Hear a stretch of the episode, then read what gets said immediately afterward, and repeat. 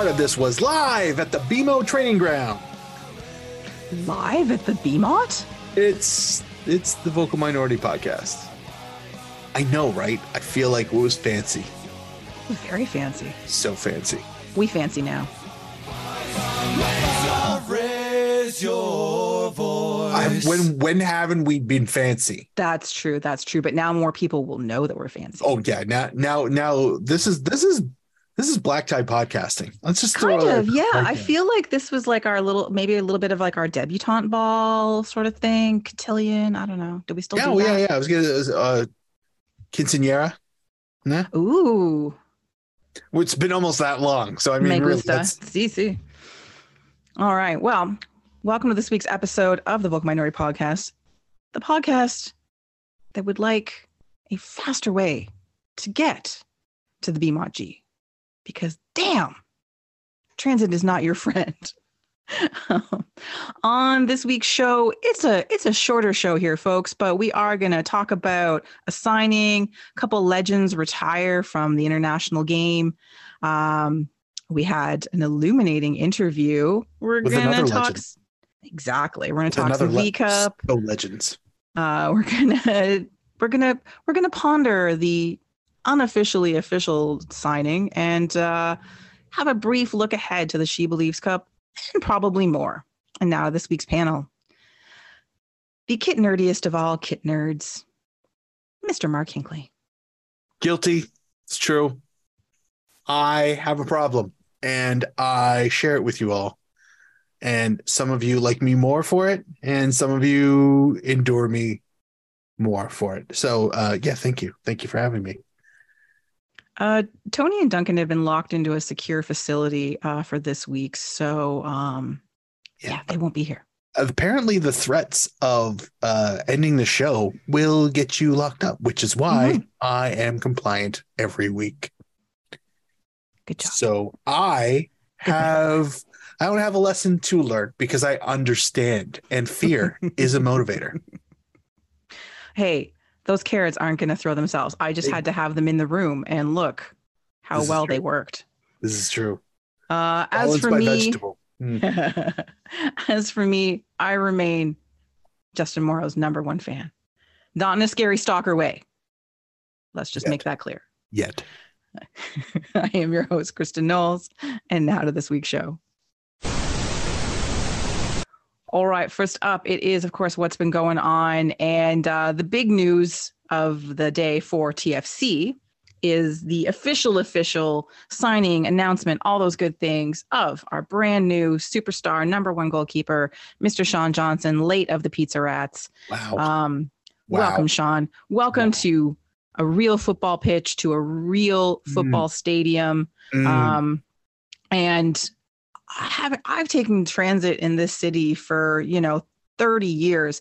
I've yet to see, one, a rat, two, a rat with pizza. There's just really adorable little subway mice. True. So, you're good. They're cute. They're fuzzy and they stay far away. It's true. So you should be solid. Let's not rule out a bat with a patty. That could be a thing. Ooh, that's kind of dark down. Bat with a pat. Yep. But that's this way better in almost all facets. Their subways could be better, but then we give it with the exchange of rodentry. Exactly. Yeah. Welcome, sir. Welcome. This is such an, I am really excited about this. And again, as much as I love Q, and I do, and I miss him, I wish he was still here as backup keeper or keeper mentor, whatever, but he's not. So we move on. Sean Johnson's a better keeper. And with the development in the defense, some new signings, one allegedly in the works or basically done, just not announced. This can only be a good thing. So we've got a veteran MLS keeper, one who is used to winning things, who keeps clean sheets, who is good at stopping penalties. In that sense, he's very much like Q. So we haven't lost anything there. We've gained one of the better ones in the league for that. Is there a stat on his line staying? You know what? I haven't looked. I mean, I'm sure Opta's got the stats that say our departed former number one keeper was by far and away the worst defender. Absolutely. So, actually, anyone would be a better stay on your line type of guy. So anyway, yeah, this is exciting. It's exciting It's exciting just to have, like, you know, all due respect to Alex Bonnell, for real. You know, he had an opportunity, shone like the sun, legitimately earned that number one spot, guided us from the back to nearly the promised land of the World Club Cup, which we were, if we had made it, we were going to win that. And then it just, I realize it's not all his fault, but like even his game started to take a turn. So outstanding keeper when he was in it and had the support around him. But I feel like he needed a fresh start somewhere, mm-hmm. like that. Like genuinely, that would be good for him because PTSD is real, and it doesn't matter who's in front of you. If you've seen some stuff, you've seen some stuff. Sean Johnson, on the other hand, is phenomenal, elite even, and with everything being fresh from the back. At least some of it, but enough of it. Yeah. The important parts. This is a super welcome. Well, and I think that's a big part of it. Yeah, like the refresh that is desperately needed for a team that has historically been bad defensively. And it's like the Toronto Raptors and not driving the lane and, you know, relying on outside shooting, which is one of the most frustrating things as a basketball fan. It drives me fucking mental and I hate it so very much. Toronto FC, seemingly regardless, you know, of who is in charge of them, including former defenders of the year, Greg, they are very rarely a solid defensive team, which again, it just baffles me considering who they've had. Now, a lot of it has to do with the game they're asked to play, you know, a lot of attacking, a lot of going forward, a lot of asked from the fullbacks, sometimes over-reliance on aging center backs, or center backs who like to run down the pitch and then try and track back. I think there is a real opportunity with the current signings and the potential other signing, to rein a lot of that in. And one of the things actually, when we were talking about Alex Bono, who, yes, was not always bad. He had the number one spot for a good reason. And he also did have a good defense in front of him, but you know, it works together as a unit. But one of the things that we always had frustration with Alex Bono was his distribution. Mm-hmm. And he's not good at it. He's just not. The things he's good at. That is not one of them.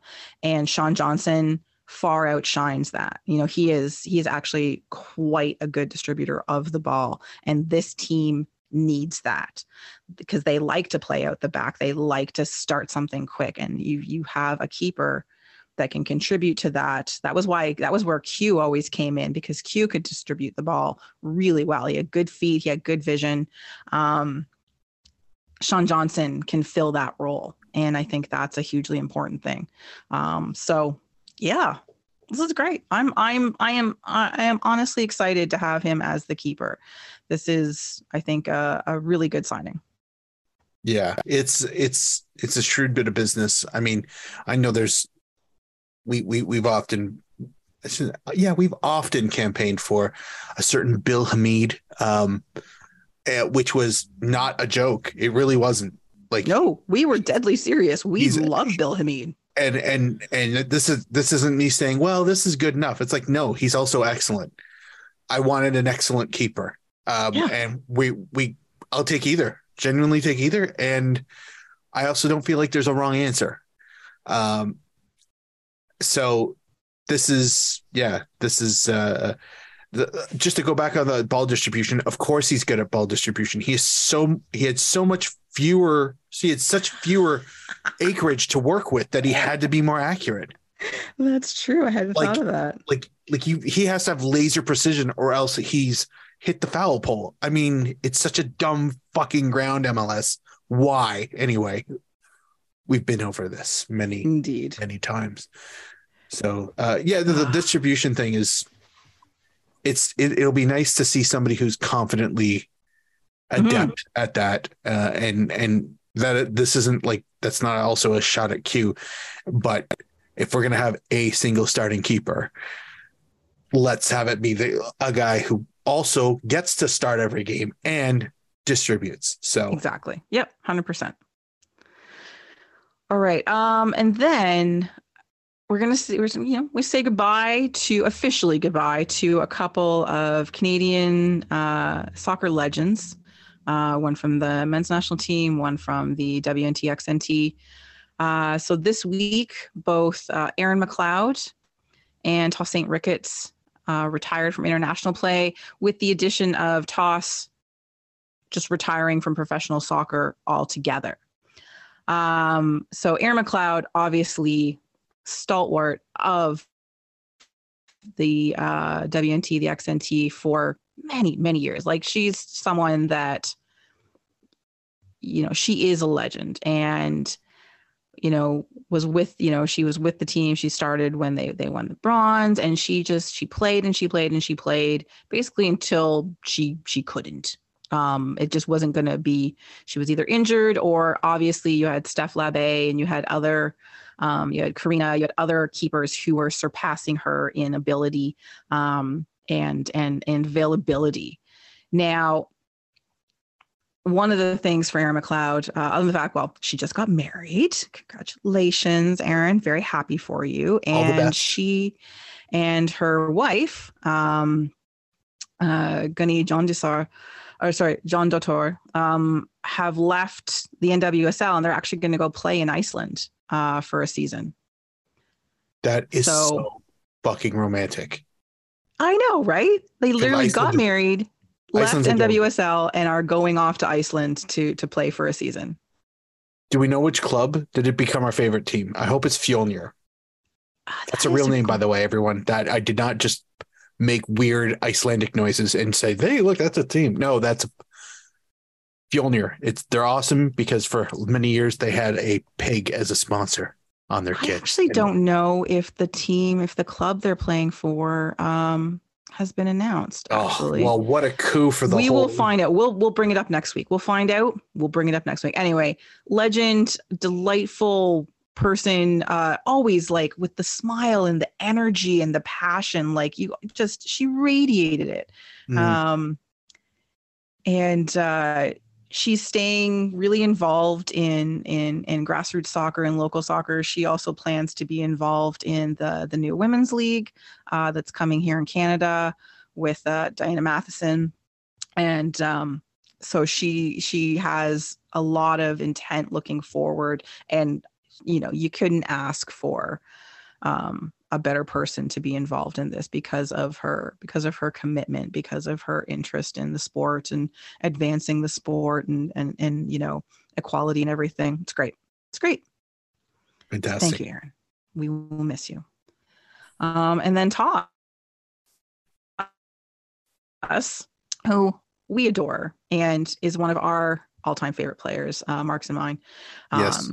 And who had such an interesting career around the world, but playing in MLS, beloved at TFC, but equally, if not more beloved at the Whitecaps. He embraced that team and they embraced him.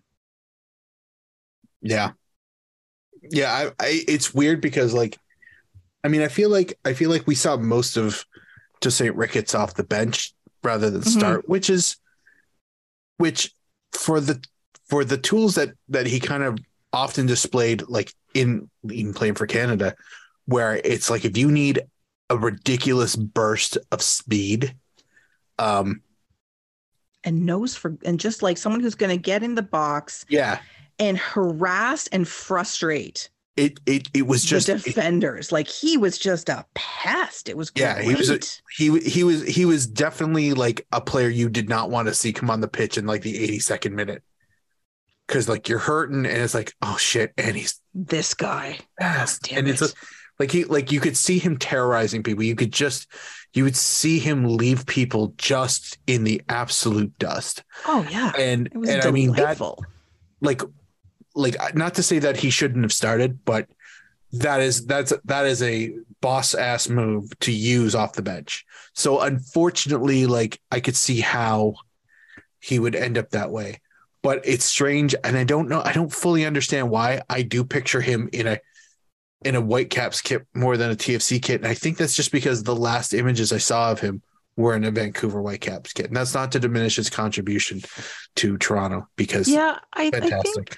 But that's fairly accurate. Like, obviously, like, the one of the great things for me, or the happiest things for me, is that he was here during the glory years for Toronto FC. So he was part of it all, you know, the treble year, and when everything was on its ascendancy, and you know, he had those like legendary super sub appearances, the brace against Columbus? Yeah.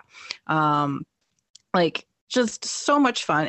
But brought similar to the men's national team, contributing to World Cup qualifying, contributing in the Gold Cup more than once.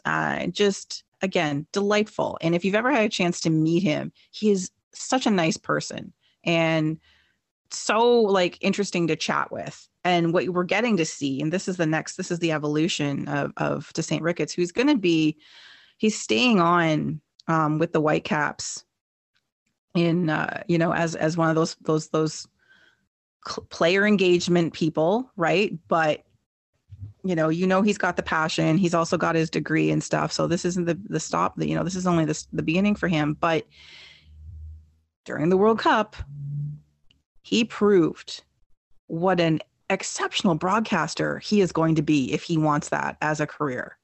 Mm-hmm. Because after like his first match, where clearly a little nervous, a little shaky, man, he and Janine Becky were so delightful. He's kind of got it. Like it's like watching, it's like a diamond that needs polish. Yes. You could see that. You could see that he's got the charisma, and he's got the delivery to really like, shall we say, fit a television mold. And he just needs experience. And yep. I mean, what a hell of a first real gig is the World Cup. I mean, that's tough. Like that's trial by fire. Okay. That ain't working at your local cable network and cutting your teeth. That's just, and I really felt like he had a lot to offer. I felt like once he shook the nerves and really started to understand, like, you could see market improvement from the first time and the second time to like the last time. It's like he was starting to find comfort, and once you find comfort, it's kind of feels like, well, he's ready. He's like, he's got it. So I think he's a great fit. I think he's a great fit for television commentating. I would like to see him do. I'd be curious to see how he would play the role of color man. Mm-hmm. Like, agreed. Because he's got that. Again, he's got a presence, and he's got a voice, and I think he could do that as well as a panelist. He's also an excellent panelist. So I hope this is a nice little lucrative post-career, new career for him. Agreed. I really think there's a lot to come from him for that. Really exciting. Really exciting to see that. And again, thank you to Toss for everything you did for your club teams, for, you know, coming back and contributing to Canadian soccer after having been one of those players who was exiled out into the wilderness, who ran into problem after problem in terms of getting paid. Like he was one of those players that was getting screwed over left, right, and center while playing, you know, trying to like play the game you love. But who stuck it out and came back and managed to find, you know, not one, but two places to fall and to fall nicely. Anyways, it's great. I think he's a great servant for Canadian soccer. And I think he's going to be just one of those people that we pay so much attention to going forward, in a number of arenas. I can see big things coming from him in the future. And I hope that's true, because he's delightful. Yeah, absolutely. All right. Well, what are we talking about / who are we talking to? So much to discuss in this segment, but well, there's three things really. The main thing, well, they're all kind of main things, but the CanPL schedule was released the other day. Yes, it was. And this is exciting mostly because, well, two reasons. One, it's a balanced schedule. Huzzah. So nice. But it's apparently so difficult for other leagues, but you know, whatever. They just don't care. But also how early it's been released. This is wonderful. This is something that CanPL fans have been calling for. And as this league grows and matures, like this is what you want to see. You want to see that nice early schedule announcement. It allows teams to plan, it allows fans to plan, and it shows you're not half-assing it. Like every other league announces their schedule 2 to 3 months ahead of the start of the season. And CanPL wasn't doing that. And fans were pissed, and rightfully so, I think. So we have kind of like our first, well, I won't say post-pandemic because we're still in a pandemic, but sort of attempt at being normal year coming up for like everything. And again, a balanced schedule, new team in the league. It's exciting. Now I know, Mark, you had some thoughts on the schedule. Oh yeah. Yeah. So like, so as regular listeners know, I am a season's ticket for both Toronto FC and for Hamilton Forge. It hurts less to say that, but the Forge part. But yeah, anyway. So I have a vested interest in the schedules insofar as how they clash. So for those of you who are interested in this, Toronto and Hamilton have 3 same-day games, 2 of which are overlapping. Like one kicks off at 7, one kicks off at 7:30, which I feel is less than previous seasons, but 3 is still 3. The only one that doesn't overlap, that have the games are on the same day, is Forge's home opener is at 4 p.m. and Toronto is at home to Atlanta for 7:30. Or is it all the kickoff? Is it 7:30 the kickoffs or 7? Yeah, that's I think 7:30. They're all at the same time for pretty much almost every match for the entire season. So, which is weird. I've got pre-approval, and it's subject to change. But the missus and I, Kittner wifey, we might try and do the double. So, ooh, it's a lot of footy, but it's fun. That's Hamilton's home opener, you say? Hamilton home opener at 4, and then who are they hosting again? They are playing Pony Boys, the Cavs, Justin Morgan's Chivalry. Interesting. But anyway, so I mean, so that's the thing. And if anyone had any delusions of grandeur of watching, say, I don't know, Hamilton and York the same day, like I did a maniac one time, I think in the first season, April 22nd is your only opportunity. York is hosting Vancouver at 1 and Hamilton's hosting Halifax at 4, which is super, super close. The time I did it, the second game was at 5. So there was plenty of time. I don't need to rush. got parking, like, and also it was kind of a slightly humid, drizzly day, so it helped keep people. Well, not at York, nobody goes. But as far as like getting parking around Hamilton, Tim Hortons Field, that kind of aided the whole thing. So that was a full day. My God, I don't know how I didn't overdose from it. So the other thing I looked up because I was kind of curious, mm-hmm. and that was, is the league loading up any particular cities during the Leagues Cup between July 21st and August 19th? Okay, go on. Here's what I've discovered, and I really don't. It's not as conspiratorial as I was hoping it was going to be. In fact, one of them is kind of like, that's the opposite of what you want.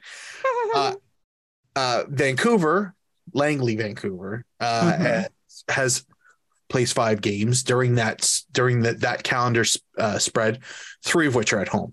Okay. So Hamilton, exact same. 5 games during that stretch, 3 are at home. York. I was going to say, what about the YU guys? York plays 1 game at home during that entire stretch. Ew. And there's 4 games. Let's say 4 games, air quotes, because the 5th game is on August 20th, which is the day after that time frame, and they're also away. Man. So I don't want to say it's a missed opportunity, but they announced the dates way in advance, guys. Way in advance. Yeah, and that summer holidays, like, guys, what are you like? Are the Toronto Arrows still a thing? Did they book up the whole? Anyway, never mind. I'm not going to get into rugby. Okay, that's not it. And also, while this is a stretch, because I know they're really, really far apart, but just for shiggles, I looked up Pacific, 2 games at home during the 5 games during that stretch. So, so.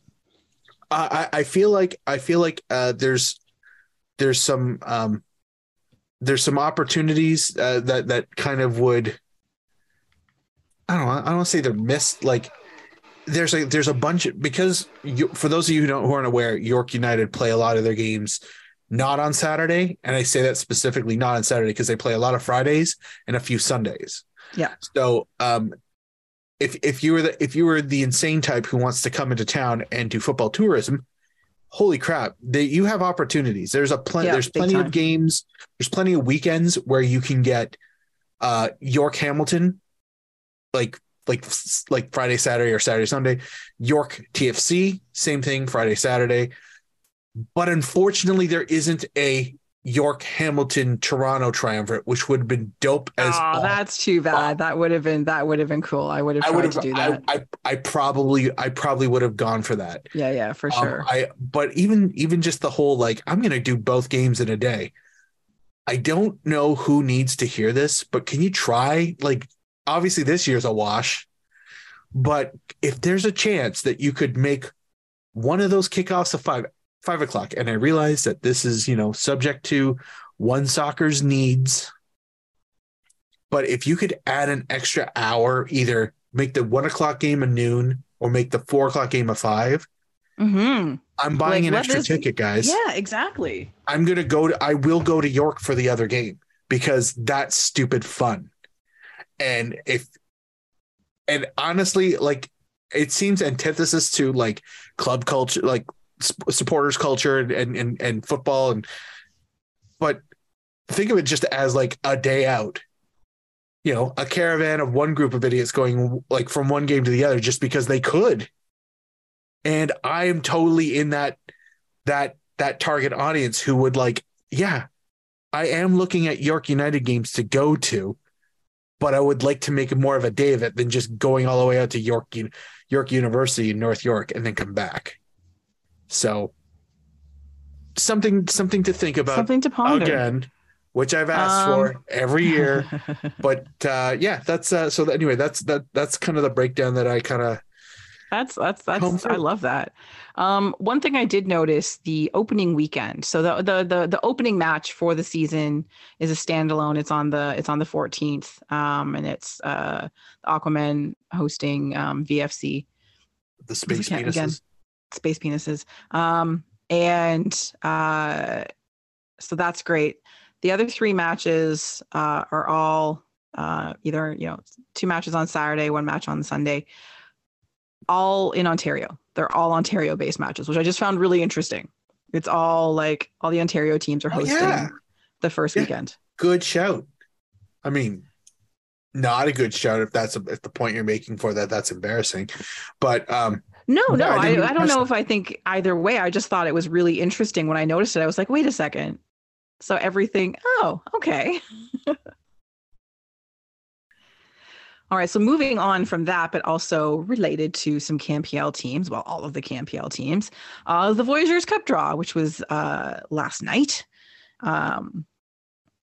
Speaking of Tosaint Ricketts, he was involved in that. Very exciting. And we have, again, we're very excited. We're always very excited about the Voyageurs Cup, but we're more excited because there's more teams. And so much, it just grows. It's so good. So here are the breakdowns for the first round. And we'll talk about it in a moment. Okay, so we've got the Rovers. Yay, Rovers! Versus the Peggers. Grey Mice. Aquaman hosting the Pony Boys. The YU Guys hosting the Space Penises. That's the Western bracket. And yes, you're like, but wait a second, York isn't Western. No, but one of the Eastern teams had to be drawn into the West. That's just the way this all shuffled out. Eastern bracket, so Hamilton versus Laval. Excited about that one, actually. The Wanderers versus Atleti and Snowflakes, or whatever we're calling them these days, waiting for them to change their logo again, versus Vaughan. So the main thing about that last one that I just do want to bring up is that Vaughn, I'm very excited for you to be part of this. You're probably going to lose. You can lose. Sorry. There's no probably. That's. Yeah, I know. That's. I mean, it's such a. There was never, with all of my, I know. There was never a good draw, but that's really not a good draw. That's super ungood draw. I know.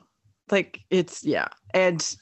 Even with all of the issues that Montreal has been facing this offseason, it doesn't matter. So, but what this means, because Toronto and the Whitecaps have byes to the quarterfinal, the winner of the Montreal-Vaughan match plays Toronto. So we're getting the Toronto-Montreal match out in the quarters this year, which is either exciting or, oh man, depending on your thoughts on this, or probably even depending on the day. One day you might be excited by it. Another day you might be like, that sucks. Who knows? But just keep that in mind. But also within the same similar vein, but still a little bit up in the air. So why you guys hosting the Vancouver Langleys, whoever wins that match goes up against the Whitecaps. Tasty. Now, wouldn't that be fun if it was Vancouver versus Vancouver? Like, I really want that to happen, actually, just for the shiggles, just because I think that will be delightful. I want it to happen because it'll be the first time. Well, okay. Regional leagues aside, so pardon, not to get anybody's ire up, but it'll be the first time, at least in the Voyageurs Cup, that two teams having the same name in like same city name will play each other. Exactly. That York United, just North Toronto. I know there's already North Toronto or Nitros or whatever they're called, but like just you can lean into North Toronto. You don't have to be York Region, whatever. But marketing aside, I love the idea of like Vancouver Whitecaps versus Vancouver. Yeah, me too. 100%.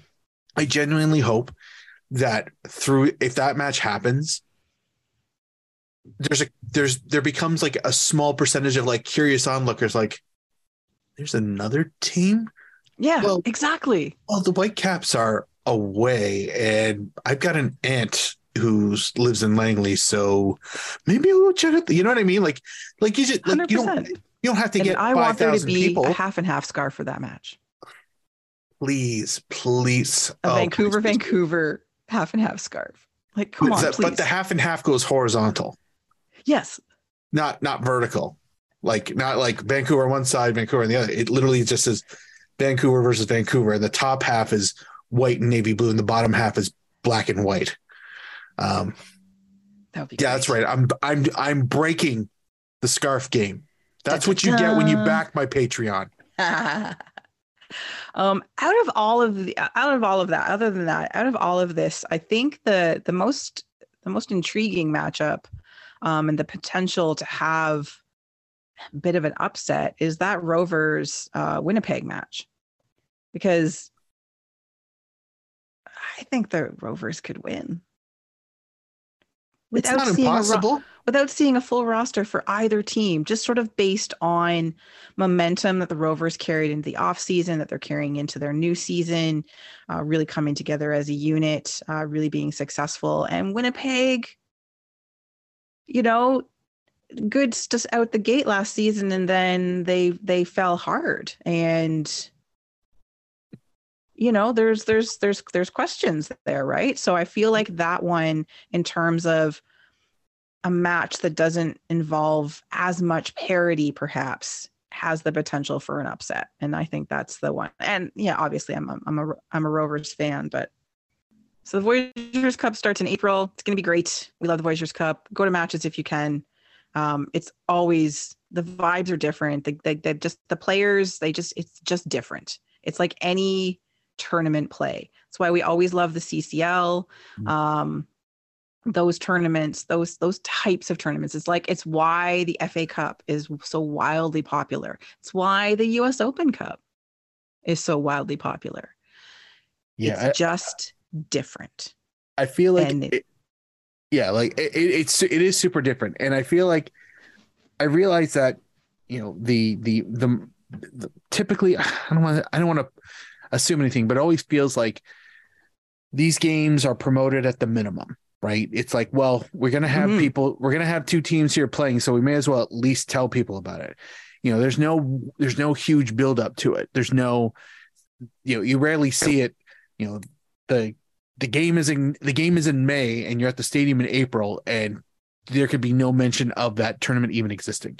And I get it, because the league itself is the bread and butter. So fine. Why don't put all of your energy into, put some. That being said, the stakes in the game are way more interesting than just playing Kansas City on a Tuesday.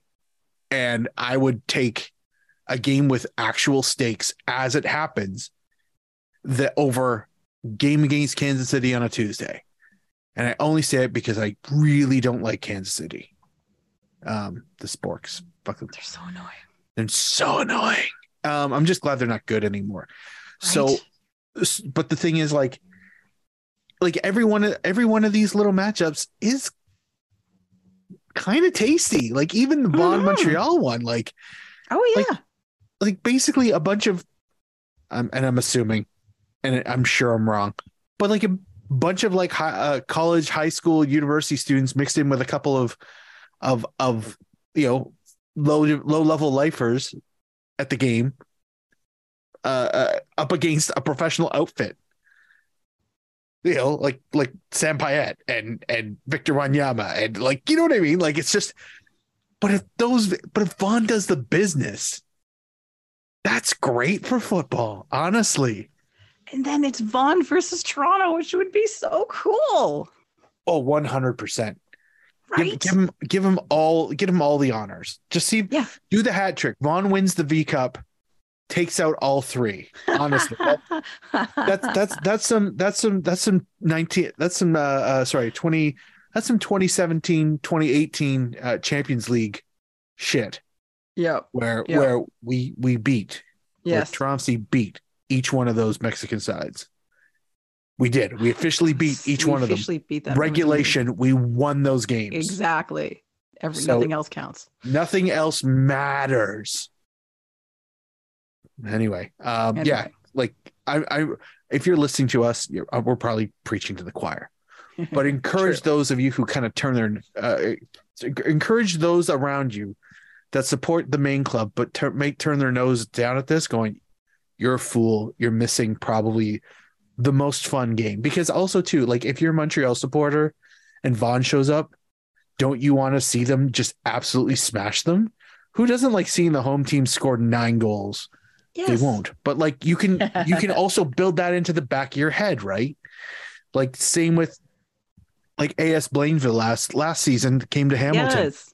And no disrespect, no but fear. They were no frills. They were just they were a grinder team that was kind of happy to be here, and they lost, but it wasn't the one-sided ass kicking it should have been. No, it wasn't. Fact, for swaths of that, Blainville showed up.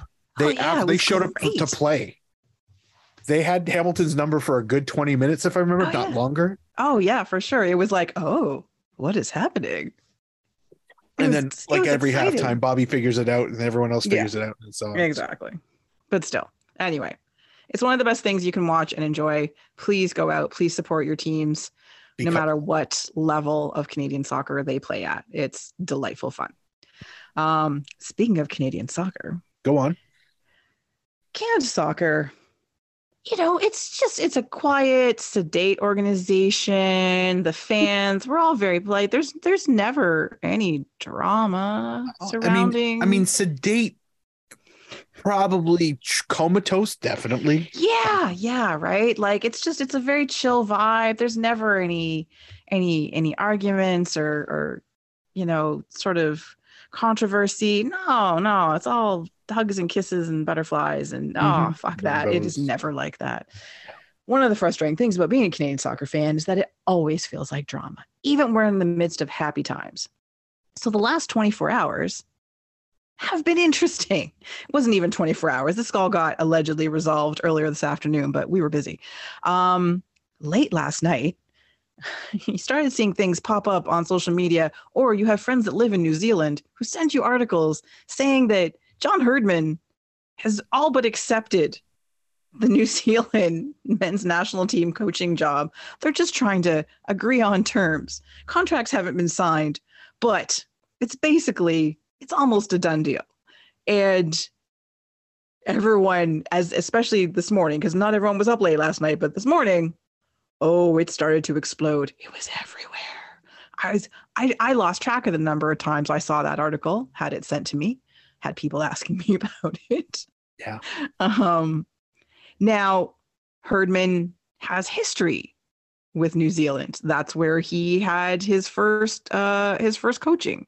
He started his coaching career within New Zealand, the U20s to 2 World Cups. He coached the senior women's team at 2 World Cups before leaving to come to Canada and coach the WNT here. His oldest son has represented both Canada and New Zealand at the U20 level. There are deep connections there. However, as all of that was happening in the most hilarious way, earlier this afternoon, Canada Soccer, John Herdman, Canada Soccer, everybody. There was a triple statement. Herdman took to Instagram, but also via Canada Soccer to say, no, this is not the case at all. When you're successful, you get offered things, recent months, including, I've turned them all down, including an offer from New Zealand. To our players and our fans, I want to say I'm committed to Canada, committed to Canadian soccer, growing the program, World Cup. The World Cup is, we've got a World Cup in 3.5 years.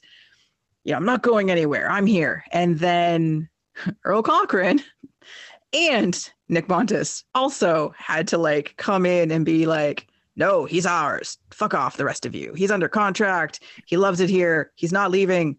We support him. Blah, blah, blah. It's been very interesting to see sort of what's been happening. And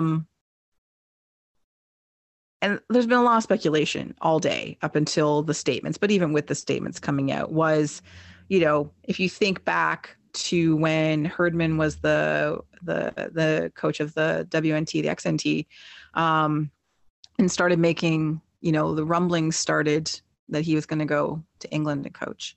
And then suddenly he was handed the men's national team coaching position.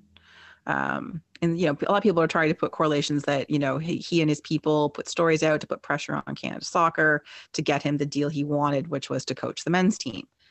And was this the same thing? Was he going back to the well for a similar, you know, a similar trick, for lack of a, you know, trying to apply pressure again to get a good deal out of Canada Soccer over the next 4 years, the next 3.5 years? And, you know, a friend of ours in New Zealand, hi Steph, you know, she was like, oh, I wonder if like our media got it wrong. And I was like, I'm like, your media probably just jumped, your media jumped the gun. And then Canada Soccer, you know, put a ring on it, so to speak, and locked him down. And I don't know what's true. I don't know if this was a negotiating deal. I don't know if someone in New Zealand, some, you know, some reporter was just, you know, took a rumor and decided to run with it. But depending on sort of how you take this stuff, it's like, oh, fuck, it's more drama around Canadian soccer, which we don't need. Like, we just don't. There's so much drama. We're a small country. Like, we're a giant country, but we're a small fucking footy country. Yeah. Just... I know. I think what it is that it feels like it's the ire comes from, we are finally on the ascendancy and things are looking good. Please don't somebody fuck this up. And honestly, if anyone's going to fuck this up, it's going to be the CSA, because they're really good at doing things that are opposite of what needs to be done. That being said, the paranoia, you know, that sets in. That's legit. Sure.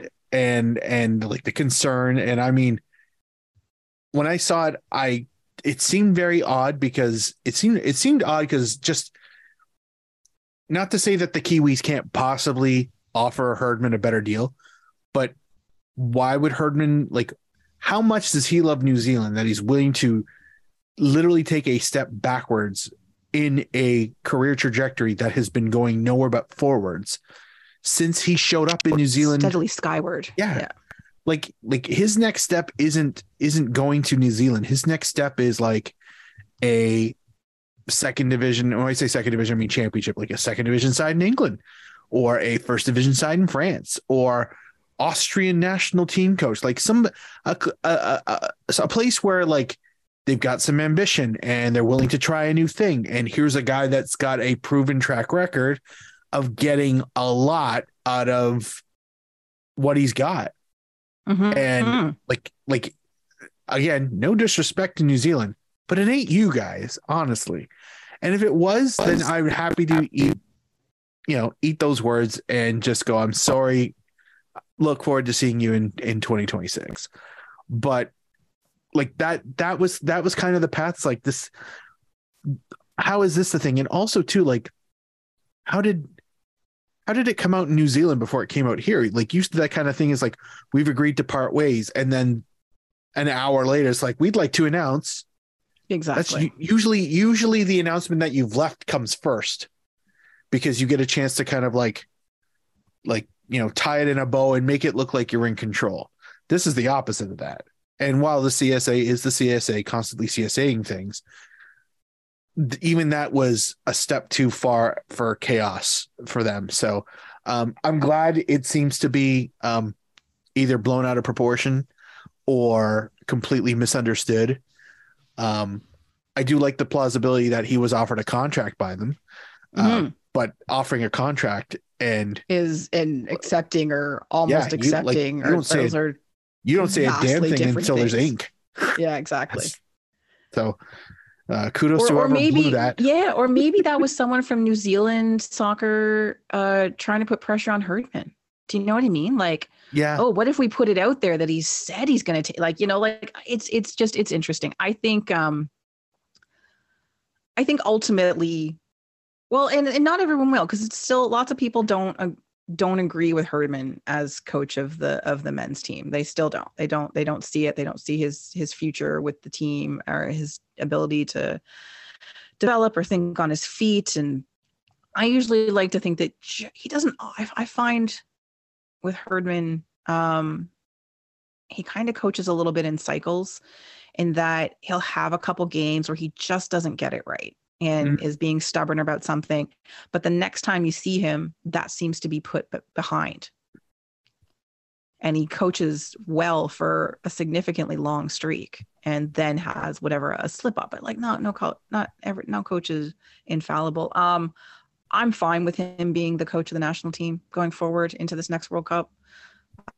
If only because of the belief that the players have in him. And that's a huge thing for stuff like this. Like, you know, you don't want blind loyalty. However, you do want commitment, and you do want players to commit to the program and to commit to, you know, 3.5 years down the road, that this is what I'm going to be doing, and to be able to pull in players from, you know, who haven't signed their national intent yet, you know, that can have options. So anyway, yeah. I think it's a good thing that he is, by all intents and purposes, locked down. Agreed. 100%. And that buy-in is even, like, again, psychologically for Canadian players in Canada soccer, more valuable than the results itself, because we've had a hard time, historically speaking. So if he's the one that, if he's the one that's, you know, brainwashing them, I'm trying to make it as evil as possible.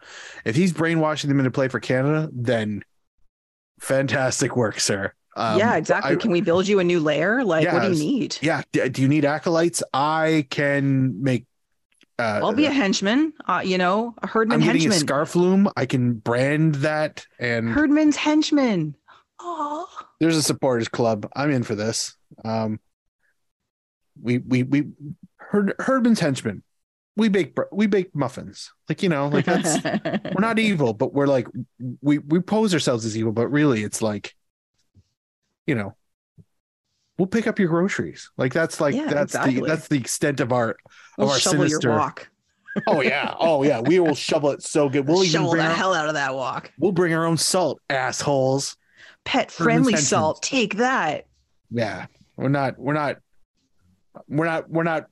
evil piece of shit. Like, you know, like we also got to add a badass streak to it, even though what we're doing is good, because we're trying to build cred. It's like they're friendly, but weirdly rude about things. It's like,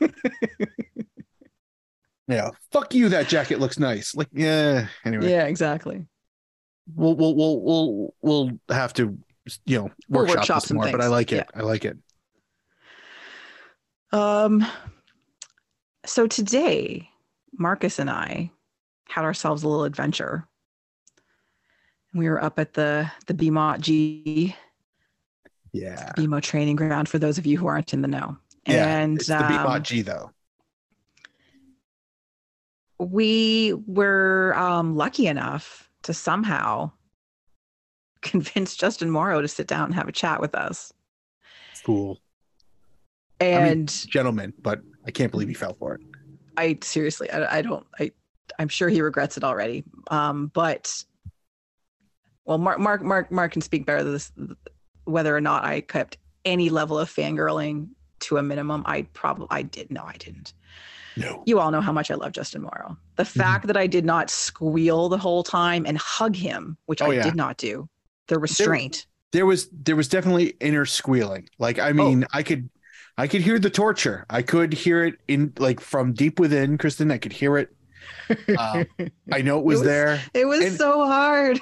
Actually, you know what? I was mostly embarrassed for him that he didn't know that you were his biggest fan. I mean, I just thought we'd been putting this into the universe for how long has he been there? Like, honestly, it's a decade. So, like, that's decade's worth of devotion and me tagging him on social media. Yeah, exactly. I'm a little disappointed, actually. He just didn't know. But he knows now. He's learned. He's, you know, he's a gentleman. I mean, you'll hear it, but he's an absolute gentleman. He's delightful. Like, if you haven't met Justin Morrow, and you can see in the interviews, but if you haven't had the chance to meet him and just have a conversation with him, like, yeah. we would have happily just talked to him for hours about whatever he wanted to talk about. Yeah. He was so interesting and so thoughtful, and just, he was just delightful. And I will say that I feel like we probably could have kept him longer, but because we were granted a limited audience, and I did not want to abuse that on our behalf. But the way it was flowing, I could have just as easily just ignored my watch and let it keep going. But I'm like, I don't want this to be the only time we get access to him. So exactly. Let's tie a bow on this, and we'll see if we can sucker him to come back. Exactly. So anyway, so please enjoy our really great conversation with, I think, a couple of the things that we bring in will surprise you, because it surprised us. So great stuff. Thank you, Justin, so very much for coming on our show. We really appreciated the time. All right, and let's cut to the clip now. Before we get really started, are we recording? Yep, we are. Amazing. Recording. I do have a question for you before we get into like the you specific questions. Yeah. In this room is very interesting. Bit of hardware. I just discovered it too. Yeah. So the Trillium Cup trophy sits next to us here in this room in which we're doing this interview with you. We personally never cared for the Trillium Cup trophy as a podcast, as fans. It was a stretch. It was as made up as it got. Yeah. Guys, state provincial flowers is really is that what we're doing? Put a team in Detroit. It's closer. Come on. What are your feelings no longer being a player and competing for? Well, I probably have to the people of Ohio. A unique view on this, being from Ohio. Okay.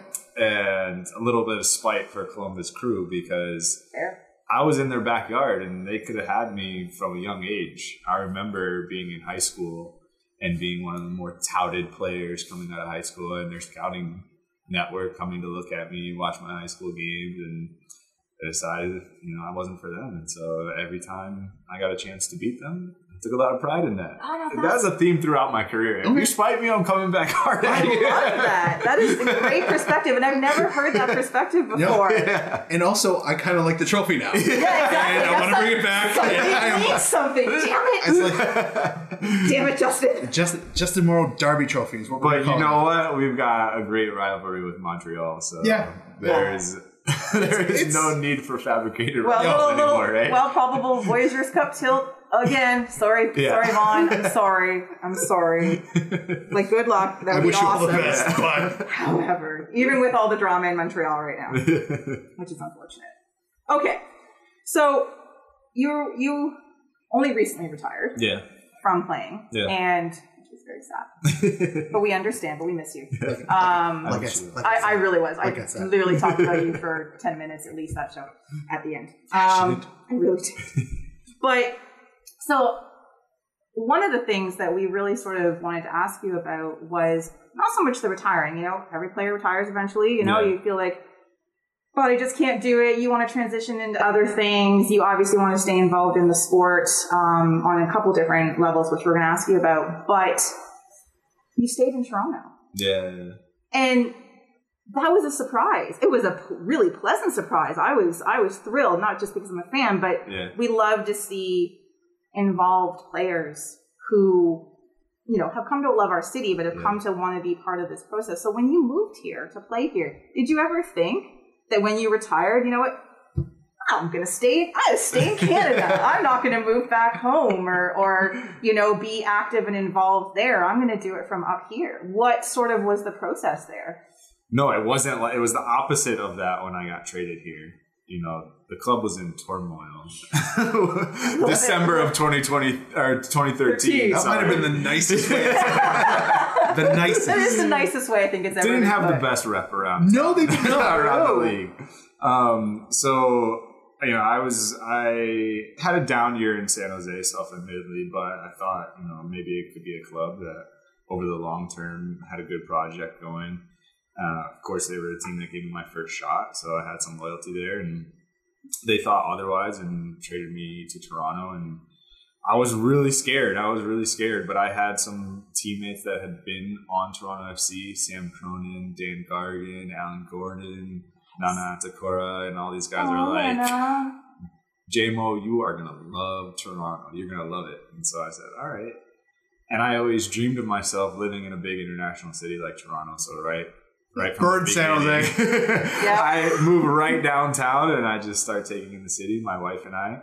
My wife is not American. She's from South America. She's from Paraguay. Okay. We met at university. Nice. So she loved not being in the United States. Right.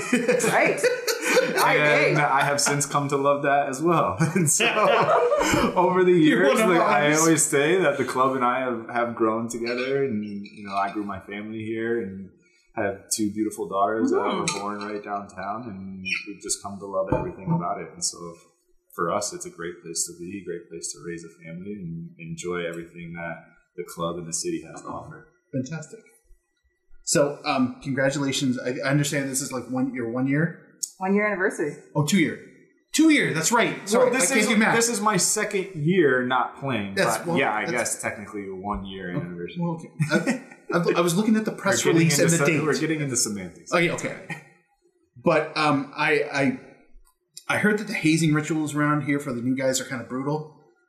What, if you don't mind, what sort of cruelty have you experienced since joining the front office? Well, I mean, there's no secret that in football, you move to a new team, you got to sing.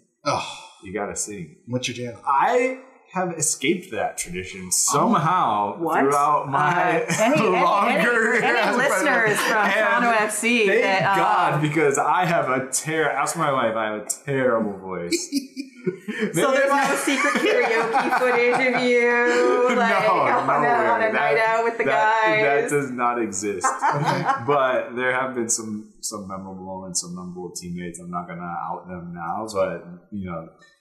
If a guy really does have a personality, it comes out on day one when they're singing in front of the team. And for the guys that are always getting up there, especially the young guys, I tell them, just go after it. Just give it your all, and everyone will respect that at least, even if you're bad. All right. Well, then, if you did have a singing voice, what would be? I always think about this. I always think that I would probably rap something. You know, I'm not sure what. Old school?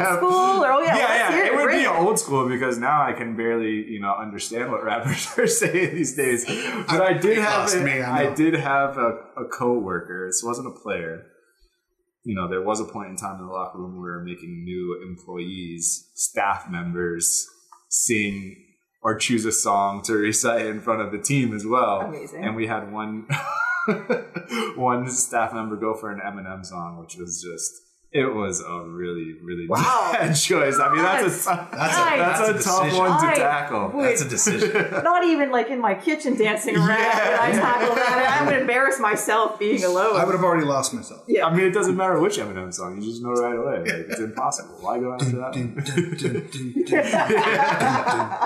Like, does anyone not just do that one? Yeah. Right. All right, we're going to shift gears for a little more serious.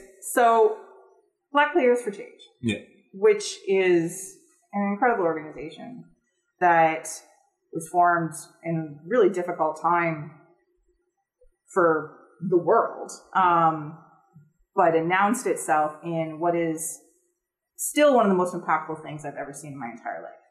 Like, I literally get chills just thinking about that moment. With all of you on the pitch, in the shirts, fist up, like, just the image alone, but like the quiet and just that whole series of events that led up to that, that led to that moment. That, like I said, I reference it, I talk about it, I explain it to people. I'm talking about because MLS is problematic, on many levels, but also MLS is great on many levels. Like there's a lot of give and take with it, but obviously Black Players for Change needed to happen. And you guys have put in so much work and grown it so much. And, you know, you see it on internet, on Instagram, you see it with players representation, you see it with the breadth of players that are involved, and MLS being involved, which to their credit, right? Like they immediately took you to their bosom, so to speak, and were like, we kind of have to do this. It. Yeah, they got it. But they got it, and it hasn't felt forced. Yeah. You know, some things from any large corporation feel forced, right? Yeah. You know, it's marketing because we have to. Sure, it's a good thing, but this has felt a little more genuine, especially as time has gone on. Do you feel that the work you guys have put in, because you're still on the executive director, right? Yeah. Do you feel that you've seen significant change in the last 3 years? Yeah, I do. And I'll start with just the organization continuing to exist and being something that will pass down from generation to generation, because it's an organization that has a seat at the table at the highest levels of the league, with the teams, the network that we've built. It's just incredible to see, as you mentioned, how everyone has accepted it in Major League Soccer and really looks towards it for leadership, you know? And so I'm really proud of that. The guys are really proud that we created this space that new players coming into the league can immediately latch onto and start to ask questions and understand and not feel silly about certain things and can have a little bit of guidance in that area. But really, there's a strong relationship between Black Players for Change and Major League Soccer. You know, we do a lot of work, and a lot of it is behind the scenes, and that makes me proud and happy too, and makes me feel like there's progress, because not everything is performative, not everything is, as you mentioned, for the marketing. Like there is true hard work being done, and it's still being done. And so that's all you can ask for, you know, progress. I don't think this is a problem that we're going to solve in the next 5 to 10 years. Wouldn't that be nice? You know, I wish it was. It probably won't be a problem that I solve in my lifetime, but just to, you know, move things forward a little bit is the goal. Yeah, moving forward is the... We are doing that. And I really like what you said sort of about like almost a mentorship to younger players and creating that space and that ability for them to not feel outside. Yeah. When they come into the league, when they come into training, no matter what level, that they have not just players to go to, but they have a framework, a real support that is built into the league now. Yeah. Do you have, like, is there anything sort of really specific going forward you guys are really focusing on, or is it just we have different branches of things and we all focus on different things? Yeah, there's different branches, so I would really separate it by the work that we do with the league and then the work we do outside of the league. Right.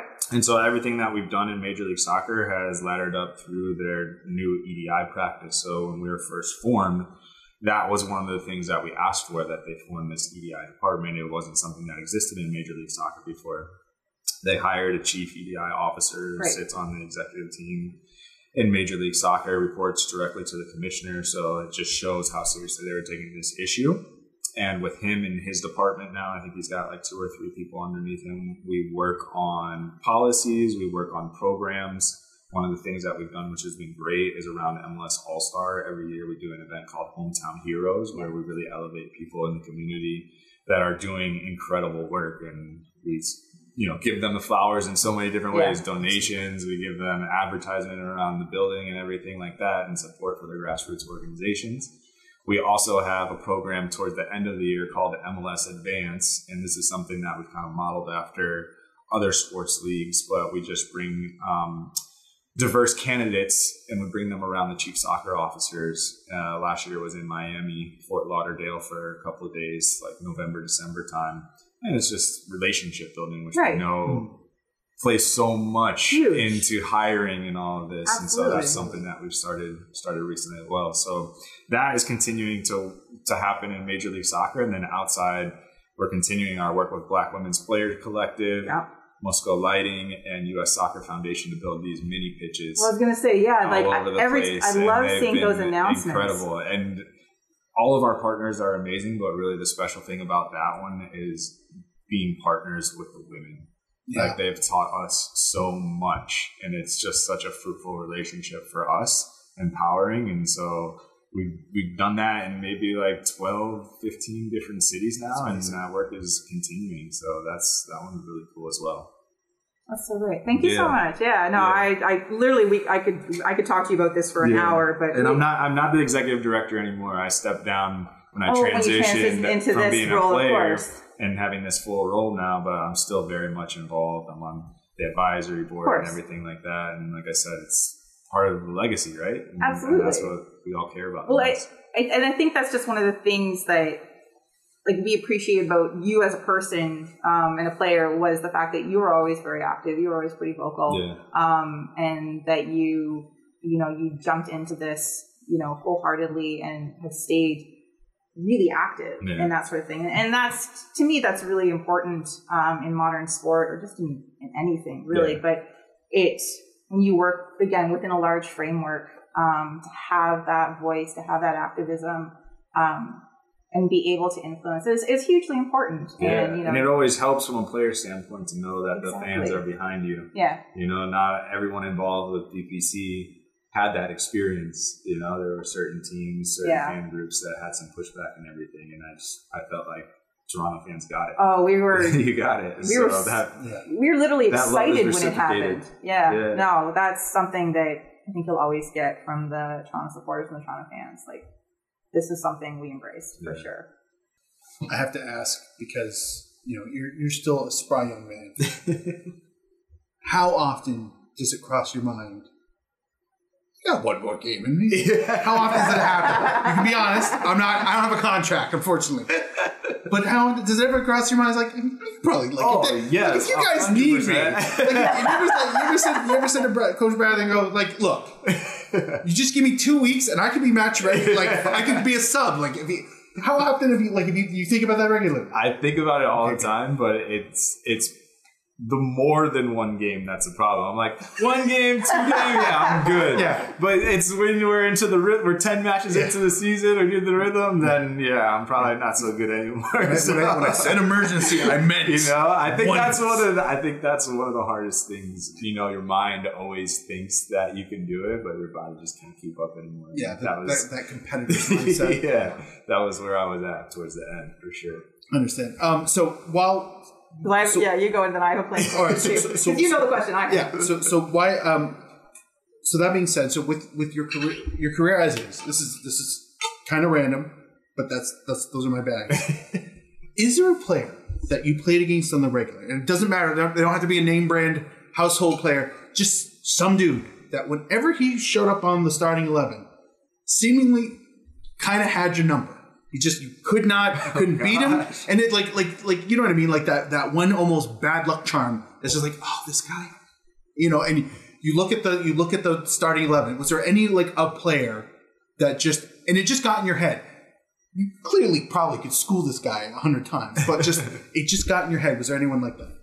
I mean, for me, I always say this, it was the duos that gave us a lot of trouble. So when I think of Clint and Obafemi, and the way that they played off of each other, and it was a lot off the cuff, and they looked for each other. I imagine it would have been like playing Seva and Josie at their best. Yeah. They just had such a good understanding of each other. Mm-hmm. Landon and Robbie Keane are two as well. Yeah. It's they're always looking for each other, and then you throw David in the mix, who can play balls over distance. You never had a moment to take a break, and so. When you ask those questions, that's what comes to mind always for me. Those guys, scary lineup against those guys. I was secretly hoping it was going to be that guy played for Kansas City for 12 games, and it was all against you. Really? No, that's okay. Okay, that's probably the more realistic response. 10 minutes. All right. Apparently, I'm important here. So talking again about playing, you're fullback. When I played, I was right back. Okay. And which is probably one of the reasons I played some right back too. There you go. I worked on my left foot. I was 2-footed for a good chunk of my career. Going down that wing, man, it just throws me off. Center, no problem. I'll play center back and you can shove me up to the midfield. Yeah. But I like this side of the pitch. It makes me happy. When I played 1,000 years ago, because old. I was stay-at-home right back, and that was the game, right? And again, it suits my game. Yeah. I like stopping people. Yeah. You're not allowed to come anywhere near this part of the pitch. I will hurt you and stop you. Yeah. That's what I do. You play a much different game, and the game has also evolved. Where in modern fullback now, you almost have to have, that burst of speed in your wheelhouse, nice crosses, and apparently goal scorer, which was so much fun. Can we just say how much fun it was to watch you score goals? But especially this one. Again, my phone would glow up. Did you see that goal? Of course I saw that. It's legit. It is so legit. I'm not even kidding. This isn't even exaggerated. No, it's actually not. You're going to just keep doing. Yeah, it's fine. We talked about this. I knew he was going to do this. But what do you think about the evolution of the game? Do you think that's it now? If you're a fullback, you have to have that as part of your skill set, or is there still room for, depending on your manager, depending on the team you play for, to have a more, like I said, stay-at-home defender as opposed to these bombing runs down the side? Yeah, I mean, I was always proud of the goals and proud of attacking 100%. But I felt like I did a good job and took a lot of responsibility in defending as well. Oh, yeah. And was a huge part of my mindset, and so when I think about the game, I don't think it always has to be attacking. I think that there's a lot of value in defenders that still want to defend.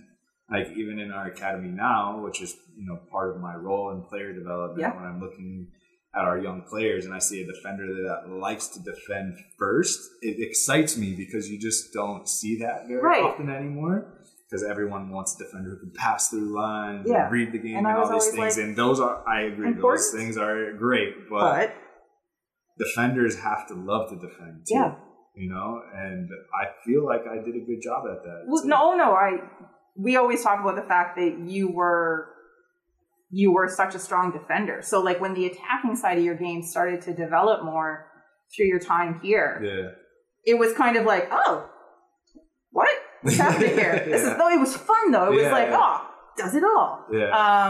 But that was also in the team setting, right? Exactly. The attacking for me came out as a team got better, and we had guys that can do different things and free up space for me to just be able to run. And I always talk about players coming up these days and understanding what their best qualities are. And I never hide from the fact that physicality is one for me, and I could run up and down the pitch nonstop. And that's what I did, and I trusted my teammates, and they were good enough to get the ball to me when they were getting triple teamed and quadruple teamed, and rightly so, and I'm like, all right, I'm over here. Yeah. My time to shine. Yeah. Exactly. That's great. Yeah, I'm always curious. I like talking to players about their positions, but also especially when it's a position that I sort of know. And it's probably why I always all my favorite players tend to be defenders, goalkeepers, defensive midfielders. I like the people that score the goals. It's great. Yeah. But I'm all about the people that are back here. So if you ask me who my favorite players are, they're almost always defenders. This is true. Team confirmed. So I want to harken back to September 30th of 2017, there was this speedy winger named Justin Morrow who scored not once, not twice, but thrice. And you can correct me, first professional hat trick? Of course. First and only. Against New York Energy Drink. I want to leave it so that there was, he scored many? We'll see first. We'll say only. I just want to thank you for that performance because that earned you a spot on the Team of the Week, Week 3 in FIFA 18. And man, that guy was amazing. I killed guys all over the world with you. And I want to say thank you. That. Thank you so much for that performance. I mean, the goals were great. You looked amazing that night. But that, look at this. Take a look at this legend. Remember this legend? Remember this legend? Yes. 78. 78. Fast. I love that. For the record, I'm showing him the stats from that FIFA 18 player. And if you don't know, that's too bad. Too long. Memorable nights against Red Bulls. That's right. I mean, people always throw that at me, but it was one of a lot of memorable nights for me against Red Bull. Do you remember when we clinched for the first time? Absolutely. That was clinched MLS playoffs for the first time. Seba comes back from national team duty and dribbles by their whole team and scores an unbelievable goal. That was a special night. Yeah. And 2017 playoffs. Yeah. I mean, watching Red Bull suffers two. Exactly. We're up against it, and we got to find a way to win. We don't. We don't win MLS Cup without getting through that game. Oh, I know. Sure. That was wild. That was a wild match. Another time where we just came out on top of Red Bull. Yeah, that always makes me smile. Yeah. It's easy to not like them. So that's. I don't have any other. I have no other questions. I know. We have you for 20 minutes, and the recording says we're going a little longer than that. So I don't.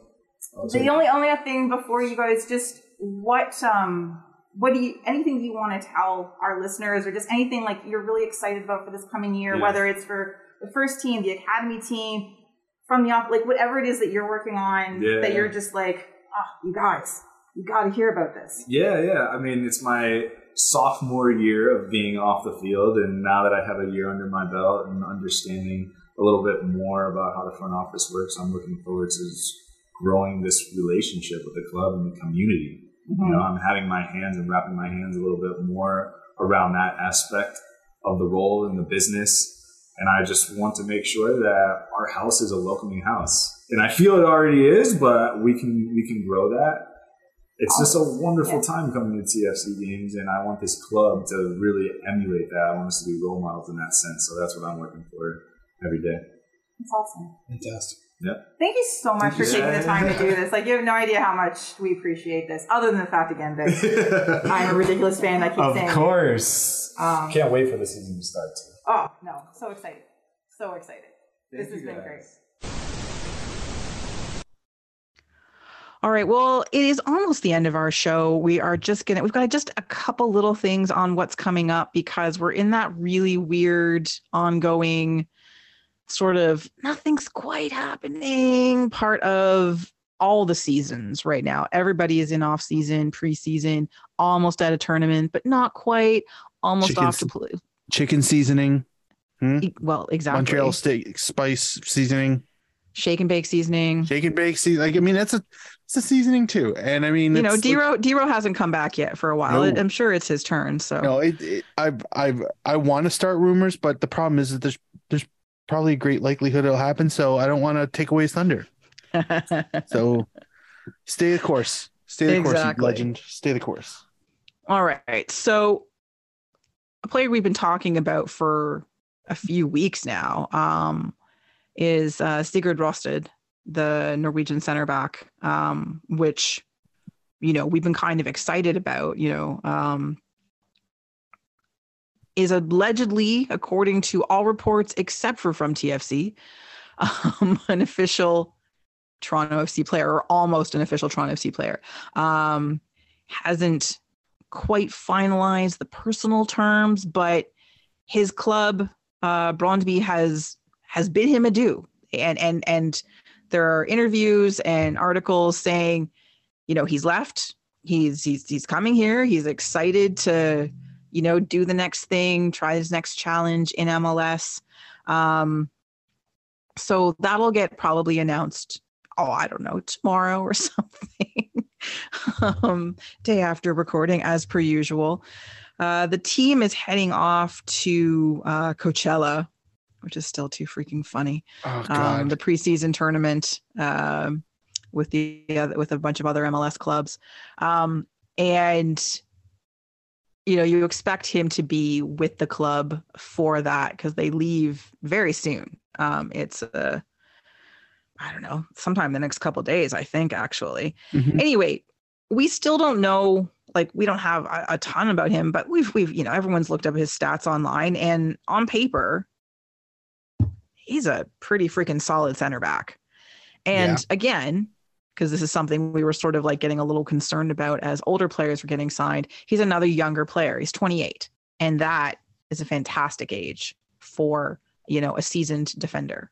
A little salt and pepper, a little paprika maybe. Ooh. Yeah. Oh yeah. No, that's just open up the cabinet, find the good stuff. What about some sumac? Oh, you know what? Some sumac. Sumac really, it's a underappreciated. Try some sumac in, like, on your potatoes. Oh my God! I put sumac on my central defenders. So, but I also lead into heavily onion salt, because it's easy and it does the trick. Because I'm not fancy, and when I sometimes want my center backs, I don't want fancy. Yeah, you want comfort seasoning. Yeah, like. But anyway. So when we were talking earlier about this remaking of Toronto's defense, this is a big piece. So we'll have, from the sounds of it, Rosted and Hedges, off-brand cigarettes, as the central duo. And you've got, you know, MLS veteran, tons of, I just think it's on paper, it looks like it's going to be a really good matchup. So we anxiously await the officially official announcement and the picture of him holding up the kit. But should be soon from all reports. Yeah. I mean, if Wikipedia is to be believed, he's already signed. Does it already say it? Oh, it said, I mean, it also says at the bottom of that like at the end of the there's a Toronto FC section, and it says on January 31st, Brondby announced that Rosted had left the club to sign for TFC. So it doesn't say that he's officially signed. It just says the club has said he's leaving to go there. Gotcha. So, all right. I mean, right. Which is arguably one and the same, but here we are. All right. Well, that will be excellent when the Wikipedia page can be updated then. The other thing we're going to just touch on very briefly, again, we're going to go into fuller detail next week as more of a preview, is the She Believes Cup, which is coming up very shortly. But the roster was announced today as a way to perhaps offset drama. Who knows? Dare to dream. Exactly. Dare to freaking dream. And one of the things about this squad is that a lot of players you would expect to be there are not. And that is mostly because this tournament is not quite part of the full international break. Actually, it's not an international break, but most, you know, a good chunk of players are out of season. The ones from England, for the most part, will not be taking place in this tournament because they're all in season and also playing in like their FA Cup and everything. So no Sabrina D'Angelo, no Khadisha Buchanan, no Shalina Zadorsky, no Jessie Fleming, no Adriana Leon, and no Ashley Lawrence. So they won't be playing in this tournament. Also, Desiree Scott is injured, and Deanne Rose and Nichelle Prince are still recovering from injury, but the expectation is that they will be back for the World Cup in July, which is a huge, huge thing and will be very good. Yeah. So instead, when you look at the roster, you're going to recognize most of the names because most of them are drawn from NWSL clubs because they're out of season. They're not, you know, they're just starting preseason. And a couple clubs from some lower level European clubs or Sweden, which is also in an off season right now. And then just a few names you're probably not going to recognize that much. Younger players that haven't been in the squad that much. But honestly, for me,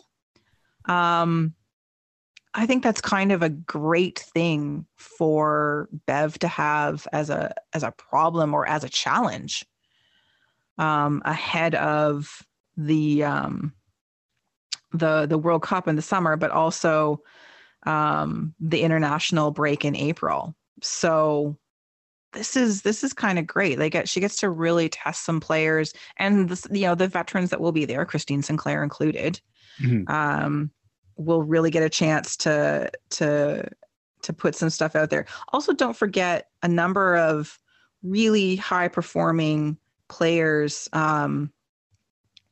moved to NWSL recently. So like, you know, Janine Becky, Jordan Heidema, who else recently shifted over there? No, Victoria Pickett was already there, I think. Bianca St. George. So there's lots of, and then, you know, we've got Vanessa Gill and Clarissa Dorissi, who has been lighting it up for BK Haken. She's been on a tear. She's been just phenomenal. So she's definitely one to watch in this tournament. Anyway, exciting things to come. We will discuss the matches and so on next week. But again, do tune into this, because these are opportunities to watch this side compete against some top level teams. You know, it's a four team tournament. And there's a really good opportunity just to really see some good footy. And for the most part, well, not for the most part, you know, it's in a friendly time zone. So, oh yeah, that's take advantage of while the getting's good. 'Cause World Cup, man. Oh God. Yeah. I the one thing I do more to your point that you about the roster and who's available and who isn't, it's rare that you get a chance to field a side that is almost not an even mix, but it's you have your A players, but you're forced to get players that aren't on that A list, just like you said, because the schedule or the other domestic leagues where those players are playing, that's not a break. They can't be released. So like you can still put together a very competitive team, and mm-hmm. it's not, you know what I mean? This isn't a B team feel. There's a lot of brand products on this, in this grocery store. So this is a terrible analogy. I should never have said it. No, I kind of like that. This is the good milk. Yeah, exactly. There's the good milk. And then there's like, oh, I've never heard of this dairy before. I'll try it, you know? And I mean, it's a unique situation because, like I said, usually if it's a B team, it's a fucking B team, and it's okay. That's okay. But like, to be able to guarantee that, you know, someone's gonna play with Sophie Schmidt that has never played a competitive game with Sophie Schmidt before. Exactly. Like that's amazing. Like that's just great. Is great. To me, that's a better letting of new talent than just obviously exhibitions and throwaway matches, or, you know, we're going to have a B team dotted with a couple of available veterans who just have, you know, the free 2 weeks. So this is I like this, it's not really a split, but like 30% of this roster is getting their first. I mean, mm-hmm. I don't want to say, I'm sure they've all got caps, but like, no, you're going to be here for a whole tournament. And not just some one-off game in. Yeah, it's a great experience. It's fantastic. So yep. Yeah, I that's what has me the most curious of this roster. So, yeah, this is definitely worth watching. Huzzah! All right, well, lovely listeners, that is our show for this week. Please join us next week when we hopefully officially welcome Sigurd Rosted, preview the She Believes Cup. Probably talk about Apple Plus and MLS. You say how you doing, TFC conviction. Fans? Yeah. How you doing? Yeah, everyone good? Okay, good. Any Android people out there? Anyway, so lots of things to discuss. Obviously, the Coachella tournament, which we're going to discuss Coachella stylings for the various players. So start thinking about, you know, headpieces and flowing shirt. I don't know. We'll think of something. Probably no glitter, though. It gets everywhere. It's terrible. Anyway, we'll be back next week, most likely with a full complement of panelists. But maybe not. Maybe we'll just keep them locked in the closet. Who knows? So I have been joined by my delightful co-host, cohort, co-conspirator, coconut. No, that's, yeah. I don't know. All I can think of is co, and that was the first word that came in, and this makes sense. At Kit Nerd Mark with a K, not a Q, out there on the Twitters, Mr. Mark Hinckley. Thank you to everybody who continues to support this show. We absolutely appreciate it. We still have shirts. Tony did a bunch, and they're on our Zazzle shop. You can find that link on our website at vocalminority.ca. And in the show notes, I'm going to link the FIFA team of the week thing. I literally turned the laptop to show Justin Morrow how awesome he was in the game, which is... Oh, it was so good. I realized that is such a random, weird thing to do to somebody, but I couldn't resist it because as soon as I thought of like looking for cards to go get autographs or something like that, the first thing I thought of was like, oh, I can't get him to sign a video game badge that was his card in the game, because once I got it, I was killing things, and that's legit. And also too, also link in the show notes. So as we were talking about Tosaint Ricketts and his career and all the lack of payments that has happened to that poor man, it was the club that he was with in, or one of the clubs that he was in Romania, Polytechnic Tiraspol, I can't remember. Anyway, you'll see it. So that club had dissolved. So I guess there's, some golden or silver lining, I should say, for the way you treat him. But there's a Phoenix club took its place, and there's this incredible purple and white hooped kit that they wear.